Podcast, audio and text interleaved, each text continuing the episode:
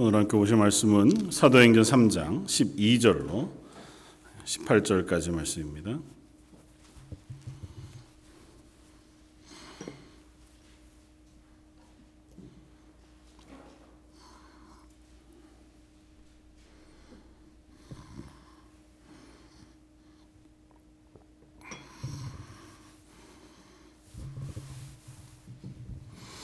사도행전 3장 12절로 18절까지.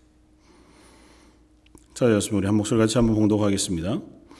베드로가 이것을 보고 백성에게 말하되 이스라엘 사람들아 이 일을 왜 놀랍게 여기느냐 우리 개인의 권능과 경건으로 이 사람을 걷게 한 것처럼 왜 우리를 주목하느냐 아브라함과 이삭과 야곱의 하나님 곧 우리 조상의 하나님이 그의 종 예수를 영화롭게 하셨느니라 너희가 그를 넘겨주고 빌라도가 놓아주기를 결의한 것을 너희가 그 앞에서 거부하였으니 너희가 거룩하고 의로운 일을 거부하고 도리어 살인한 사람을 놓아주기를 구하여 생명의 주를 죽였도다.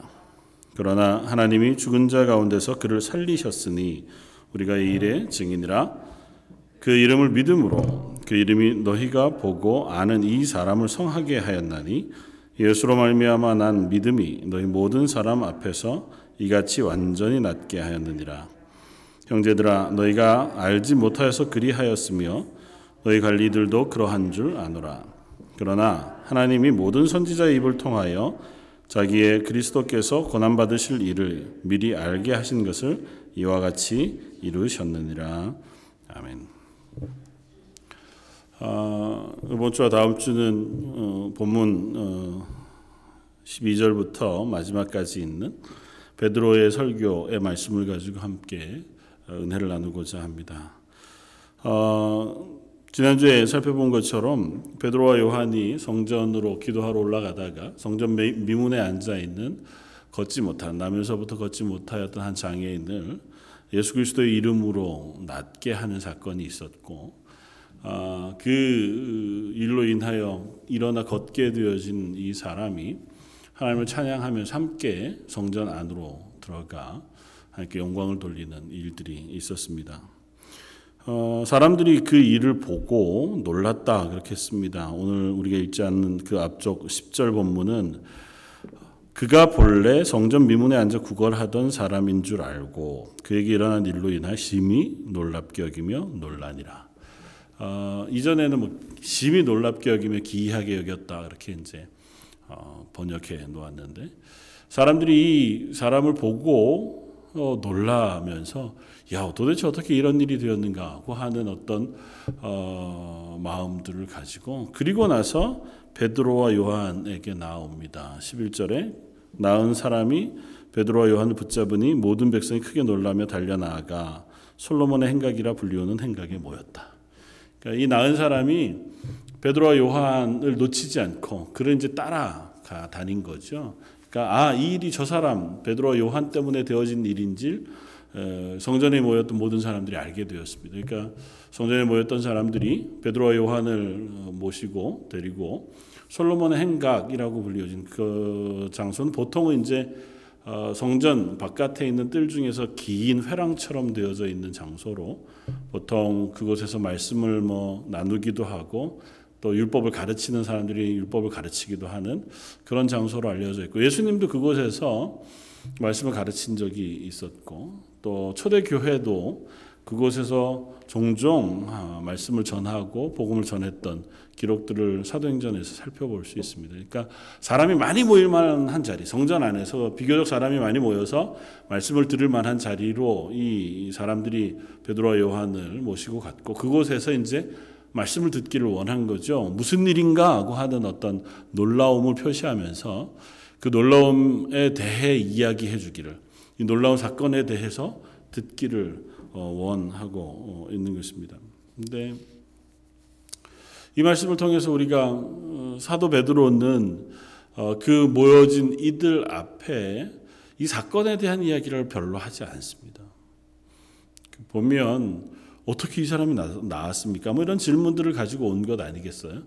그러니까 어떤 식으로 나왔습니까? 이 나은 것이 무슨 어, 능력입니까? 당신이 그런 일을 또 할 수 있습니까? 뭐 이런 질문들을 가지고 베드로와 요한을 찾아왔을 터인데 베드로와 요한 어, 특별히 베드로가 그들 앞에 이제 입을 열어서 설교하는 내용이 12절 베드로가 이것을 보고 백성에게 말했다고 시작하는 이 본문부터 마지막 26절까지가 베드로, 베드로가 행한 설교의 말씀인데 그 안에는 이 사람이 어떻게 낫게 되었는지 낫게 된 것이 무엇인지 앞으로 또 병을 낫고자 하거나 이런 기적이 있기 위해서는 어떤 믿음을 가져야 하는지에 대한 얘기를 하지 않습니다.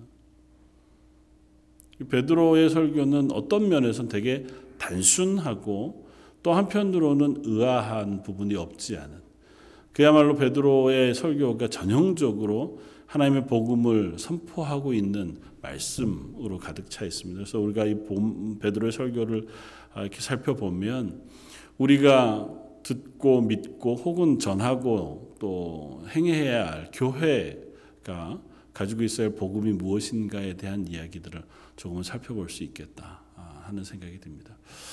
어, 베드로의 설교를 살펴보기 전에 이 일을 일어나게 한 계기, 그러니까 한 안진뱅이 걷지 못하던 이 사람을 낫게 한 사건을 우리가 주목해 바라볼 필요가 있습니다.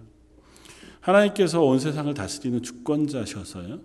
하나님은 창세전부터 지금까지 하나님의 주권을 놓치신 적이 없고 또 그 주권 가운데서 하나님의 백성들을 향하신 구원의 계획을 계속해서 이루어가고 계신 중입니다.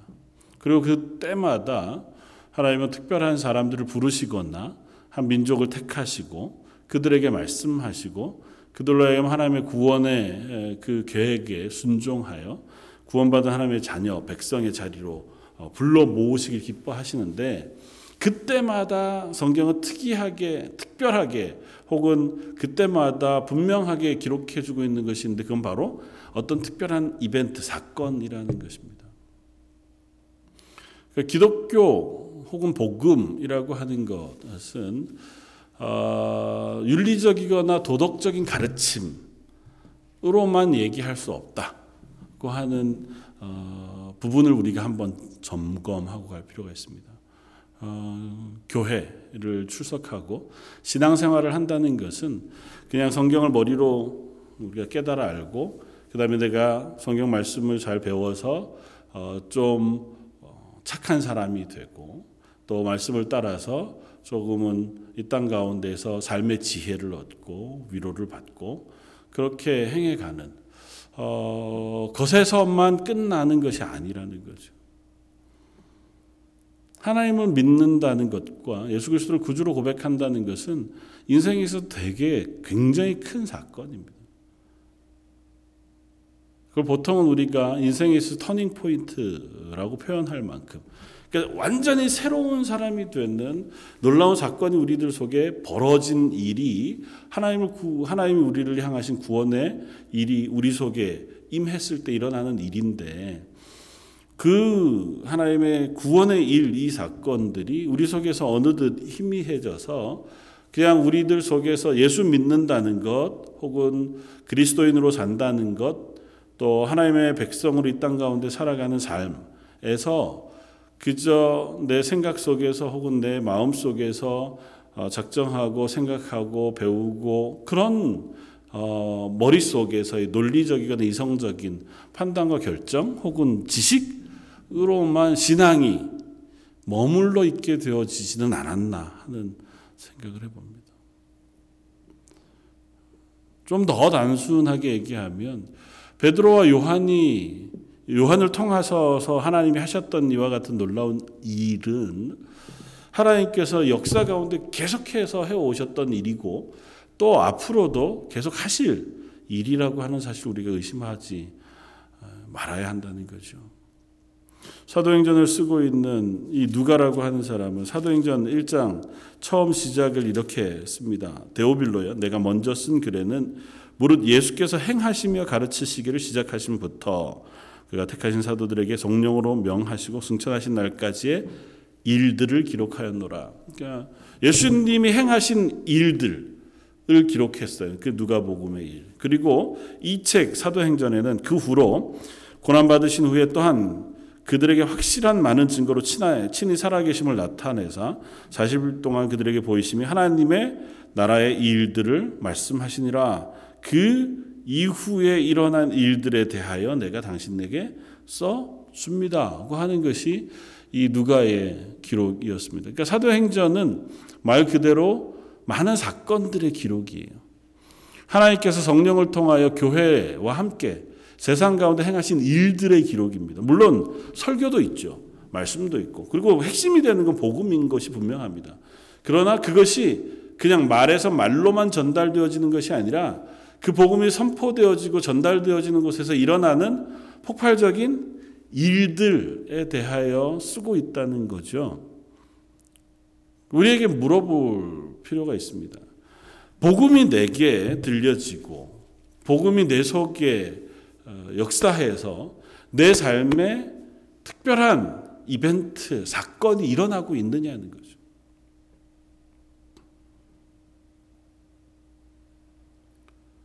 분명히 베드로와 요한도 범인이었습니다. 예수님께서 부르신 제자였고 사도여서 보통 우리와 비교하기에는 말할 수 없이 놀라운 하나님의 부르심을 받은 사람들이 분명하지만 그렇다고 해서 그 사람들이 무슨 슈퍼맨이거나 대단한 재능을 가진 사람들은 아니었단 말이죠.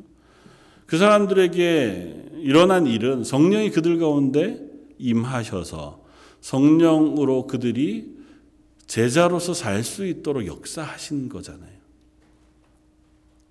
동일하게 저와 여러분들도 예수 그리스도를 주로 고백하고 어, 지난 우리 부활주일날 우리가 세례를 베풀었지만 어, 그 세례 뭐 겉으로 교회 앞에 우리가 받는 세례의 시간이든 내 속에서 하나님께 성령으로 임재하여 허락하신 성령의 세례를 받는 그 순간에 성령이 우리 가운데 임하셔서 우리가 성령과 동행하는 그리스도인 되었다고 고백하잖아요. 그렇다면 우리 속에 계신 성령님과 베드로와 요한 가운데 역사하셨던 성령님이 다르지 않으시단 말이죠. 그렇다면 베드로와 요한 가운데 일하셨던 성령님은 지금 우리 가운데에서도 일하신다고 우리가 믿어 의심치 않습니다. 그럼 질문해 봐야죠. 이들에게 있었던 이와 놀라운 사건과 일은 우리들 가운데 일어나고 있느냐는 거죠. 그냥 어떤 기적이 일어났느냐 그런 얘기를 하는 건 아니에요. 사실은 특별한 기적 또뭐 병고침 혹은 죽음에서 어 부활하게 하심 뭐 아니면 아브라함이나 모세가 경험했던 놀라운 경험들을 그들에게 일어났던 하나님의 역사 그건 하나님의 구원의 계획 가운데 아주 특별하게 나타나는 일들이니까 그 모든 일이 우리 가운데 일어나야 된다. 일어날 수는 있죠. 그러나 일어나야 된다는 아니에요. 그것은 종종 일어나는 일은 아니니까. 우리가 예수 믿었기 때문에 우리도 누군가에게 기적을 베풀 수 있다. 그런 얘기를 하고자 하는 건 아닙니다. 그러나 분명한 건 기적이든 무엇이든 간에 성령이 임하여 우리 속에 역사하는 때에는 그것이 일으키는 성령으로 통하여 일어나는 이 일이 있어야 한다는 것이죠. 사건이 있어야 한다는 것입니다. 그런 의미에서 오늘 본문 우리가 주목해 볼 필요가 있습니다. 그리고 그 사건이라고 하는 것은 도대체 무엇을 위하여 일어나고 있는 것인가에 대하여서도 우리가 살펴볼 필요가 있습니다. 사람들이 이 일을 보고 놀랐습니다. 기이하게 여겼어요. 와, 대단히 놀라운 기적을 본 거죠. 기적을 본 그들이 그 일을 행한 베드로와 요한을 주목해 바라보고 그를 향해 나왔습니다. 그런데 베드로의 설교에는 이 사건을 보고 그것에 관심이 있어서 쫓아 나온 사람들에게 설교하는 설교의 내용이 이렇게 시작합니다. 이스라엘 사람들아, 이 일을 왜 놀랍게 여기느냐? 우리 개인이 권능과 경건으로 이 사람을 걷게 한 것처럼 왜 우리를 주목하느냐? 아브라함과 이삭과 야곱의 하나님, 곧 우리 조상의 하나님이 이 일을 행하셨다고 말하는 것으로 설교를 시작합니다. 사람들은 베드로와 요한을 주목합니다. 예수님이 그 일들을 행하셨을 때 사람들이 반응했던 것처럼 베드로와 요한이 이 일을 행했을 때 베드로와 요한에게도 반응합니다. 우와, 당신들도 이런 기적을 행할 수 있구나. 당신들을 통해서도 병 고침을 받을 수 있구나. 이런 일들이 일어나는 비결 아니면 당신들에게 그것을 또 얻을 수 있을까에 주목하고 있는 거잖아요. 사람들은. 그 사람들은 베드로와 요한을 통해 일어난 이 기적과 같은 놀라운 일을 바라보면서 이 일에 촉매가 된 혹은 이 일을 한 베드로와 요한에 주목해 바라본다는 거죠. 근데 베드로는 그 설교를 통해서 첫 마디부터 왜 우리에게 주목하느냐? 그러면서 이 이스라엘 사람들에게 이렇게 선언합니다. 아브라함과 이삭과 야곱의 하나님, 곧 우리 조상들의 하나님. 그 하나님께서 이 일을 행하셨다고 그 하나님에 대한 선포를 먼저 합니다. 16절에 결국은 예수로 말미암아 난 믿음이 너희 모든 사람 앞에서 이같이 완전히 낫게 했다고 하는 말로 끝나는 이 12절부터 16절까지의 말씀을 쭉 집약해 보면 이스라엘 사람들에게 하나님을 먼저 기억나게끔. 그러면서 그 하나님을 뭐라고 선언하냐면 아브라함과 이삭과 야곱의 하나님, 우리 조상의 하나님으로 소개해요. 이 이야기에는 한 가지 의미가 있습니다. 지금 이 얘기를 듣고 있는 사람들이 누구냐 하면 예, 예루살렘에 모여 있는 이스라엘 사람들이잖아요. 이스라엘 사람들은 스스로 뭐라고 생각합니까? 하나님의 백성. 또 다른 표현으로는 아브라함의 자손. 그러니까 이스라엘이라고 하는 이름이 어, 의미를 갖는 것. 그러니까 우리는 하나님의 백성, 선민으로 고백하는 고백에 제일 중심에 있는 게 우리는 하나님의 백성이라는 거예요. 하나님이 우리를 택하셔서 이 가나안 땅, 이 예루살렘의 성전을 세우시고 이 가나안 땅에 심으셔서 우리로 하여금 이 땅에 살게 하신 분이 하나님이시다. 그 하는 게 이스라엘 사람들의 정체성에 제일 중요한 것. 그리고 그 하나님이 바로 우리의 조상 아브라함에게 언약하셔서 아브라함에게 언약하신 언약을 잊지 않고 기억하셔서 우리들에게도 아브라함의 후손인 우리들에게도 그 언약을 지키시고 또 그 복을 부으시는 그래서 아브라함에게 약속하셨던 복 그것이 우리에게도 부어질 것을 믿는 사람들이 이스라엘 사람들이라는 거죠. 어, 베드로가 이야기합니다. 야, 니네 이스라엘 사람 아니냐? 너희 스스로가 아브라함의 하나님, 이삭의 하나님, 야곱의 하나님을 나의 하나님으로 섬기는 사람들 아니냐?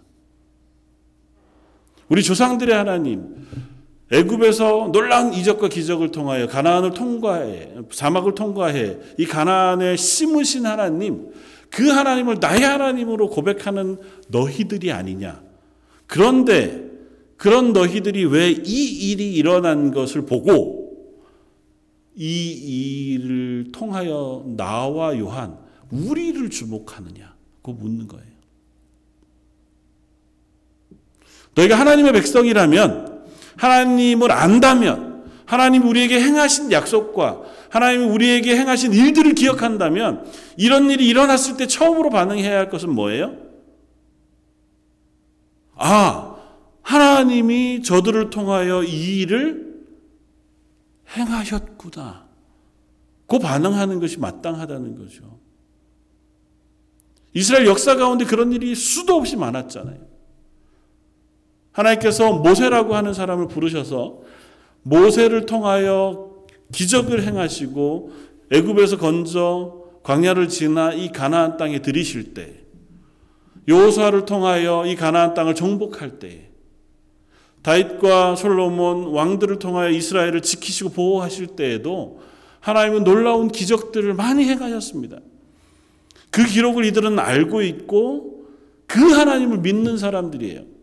그런데 그 하나님이 행하신 똑같은 이 구원의 일들을 보면서 그들은 하나님을 떠올리지 않는다는 겁니다. 베드로의 설교의 핵심은 그거예요. 너희가 왜 우리를 주목하느냐? 너희의 시선이 잘못되어 있다는 거죠. 예수님을 바라볼 때도 이들은 동일했습니다. 예수님을 바라볼 때에 그들이 주목한 것은 예수님이 행한 기적들이었어요. 그 기적을 통하여 일어난 하나님의 말씀, 계시, 그리고 예수님을 통하여 이스라엘 백성 혹은 우리들에게 허락하실 구원의 사건을 바라보는 것이 아니고 그 구원의 사건을 이미 약속하신 하나님의 언약을 기억하고 그 언약을 바라보는 것이 아니라 그저 먹는 음식, 예수님이 기적적으로 베풀어 주신 음식, 예수님이 낫게 하신 병자들이 낫는 기적 여기에 주목해 바라보다가 정작 구원자이신 예수 그리스도를 십자가에 매달아 죽였다는 거죠. 그래서 본문은 이렇게 연결이 됩니다. 아브라함과 이삭의 이삭과 야곱의 하나님 곧 우리 조상의 하나님이 그의 종 예수를 영화롭게 하셨느니라. 그 예수는 누구냐 하면 너희가 그를 넘겨주고 빌라도가 심지어 놓아주기로 결의했어요. 그랬는데 너희가 그것을 거부하고 오히려 거룩한 이인 예수 그리스도를 거부하고 도적을 놓아줘 살인한 사람을 놓아주기로 구하여 생명의 주를 죽였다. 그러나 하나님이 죽은 자 가운데서 그 일을 살리셨으니 우리가 이 일의 증인이다. 베드로는 이 이야기를 하고 있는 겁니다. 너희의 시선이 잘못되었다. 이 일은 놀라운 일이 일어난 것은 맞지만 이 일을 행하는 나나 이 일을 경험한 이 사람에게 초점이 맞춰질 이벤트가 사건이 아니다. 이 사건은 누구로 통하여 일어난 일이냐면 하나님으로 통하여 일어난 일이고 하나님께서 이 일을 행하게 하신 일은 이 일을 통하여 너의 시선을 하나님께로 향하게 하고 예수 그리스도께로 향하게 하시기 위한 일이라는 거예요.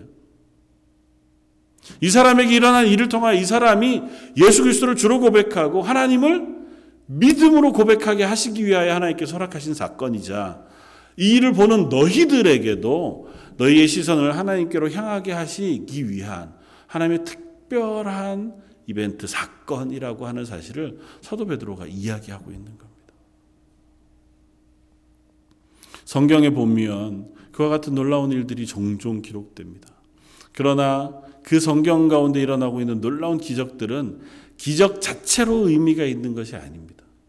모든 기적은 다 그 기적이 드러내고자 하는 하나님의 살아계심과 하나님 우리에게 계시하여 증명해 보이시고 또 우리 가운데 이루시기를 원하신 하나님의 구원의 계획을 드러내는데 그 사건들은 사용되었습니다.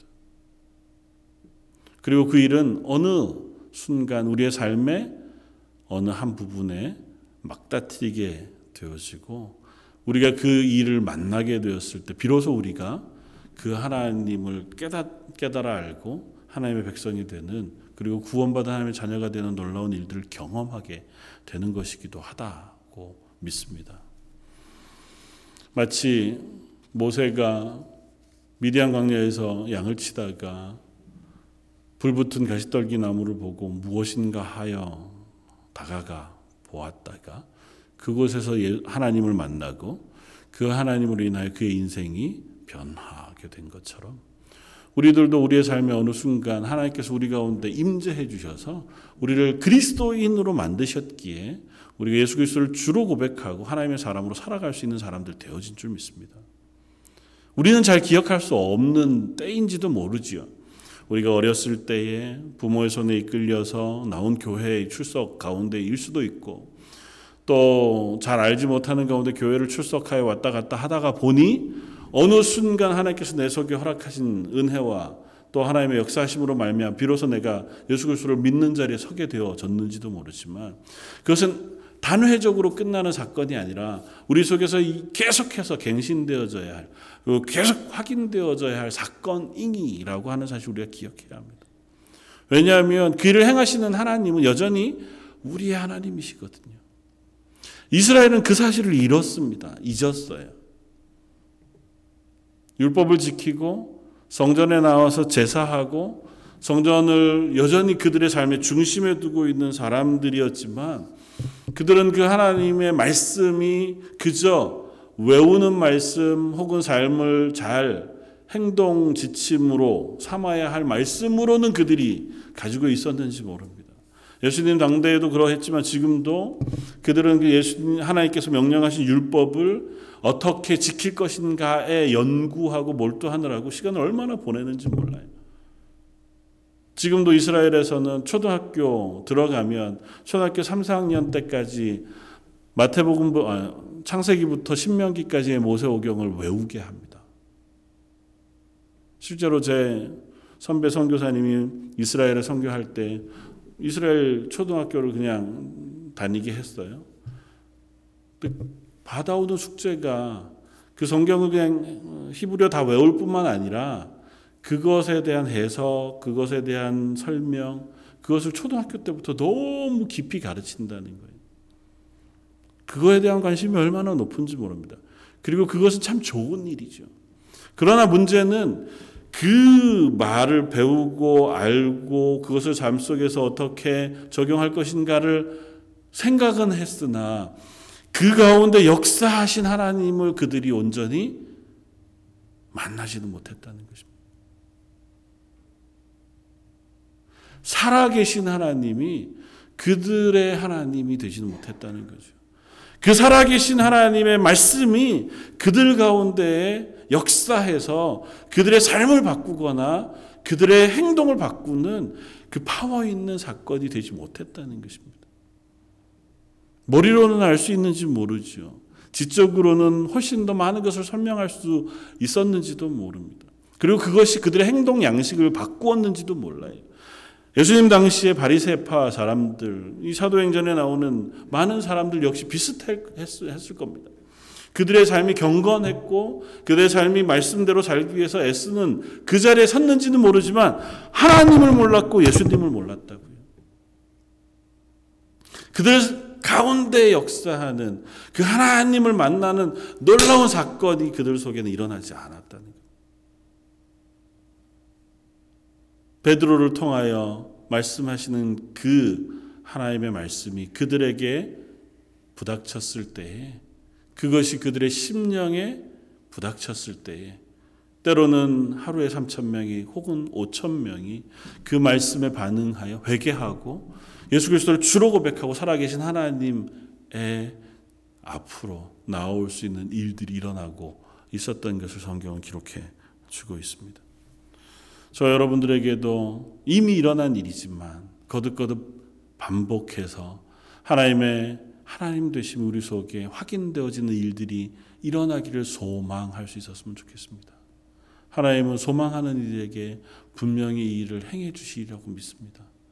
하나님을 찾는 자가 찾게 되어지고 두드리는 자에게 열릴 것이라고 말씀하신 하나님께서 하나님을 알고자 하고 하나님의 말씀을 깨달아 알고자 하고 예수 그리스도의 메시아 되심과 그로 인하여 우리 속에 일어나는 삶의 변화를 갈망하는 이들에게 왜 하나님께서 그 성령이 충만한 은혜와 역사들을 허락해 주시지 아니하겠느냐고요.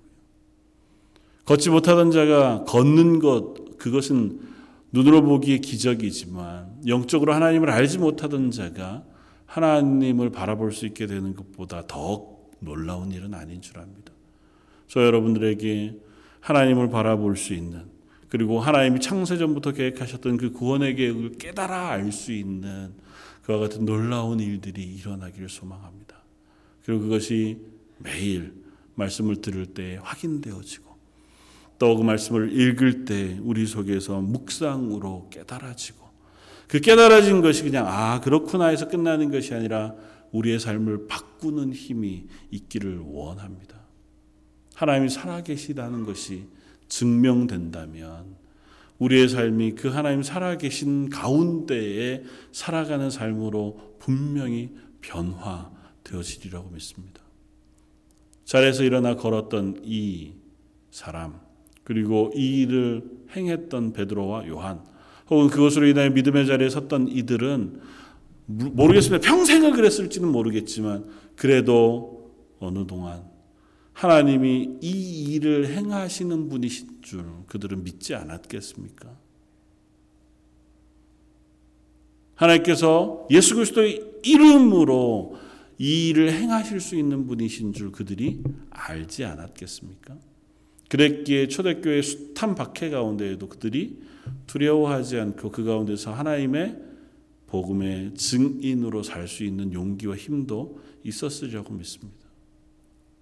그들을 통하여 이적이 일어나고 기적이 일어났던 것은 그들이 하나님이 살아계신 줄 알고 믿었기 때문이고 그 믿음 가운데 하나님의 복음이 증거되어지고 예수 그리스도가 드러나야 할 그 놀라운 일들이 일어날 만한 장소에 하나님 또한 이 일을 행하시기를 주저하지 않으신 하나님이신 줄 믿습니다. 저 여러분들의 삶 속에 하나님의 살아계심을 증거하고자 하는 그리고 그 하나님이 살아계시다고 하는 것을 고백하고자 하는 삶의 자리에 하나님 분명히 일하시고 하나님의 놀라운 일들을 이루어 주실 줄 믿습니다. 기대하기는 저 여러분들의 삶 속에 그와 같은 놀라운 일들을 확인할 수 있고 경험할 수 있는 하나님의 사람들이었으면 좋겠습니다. 우리의 심령에 말씀하신 하나님의 음성을 들으 그리고 우리의 삶 속에 함께 행하시는 하나님의 일들을 우리가 목격하고 그 일을 증언하고 살아갈 수 있는 저 여러분들 되시기를 주님의 이름으로 축원을 드립니다. 같이 한번 기도하겠습니다.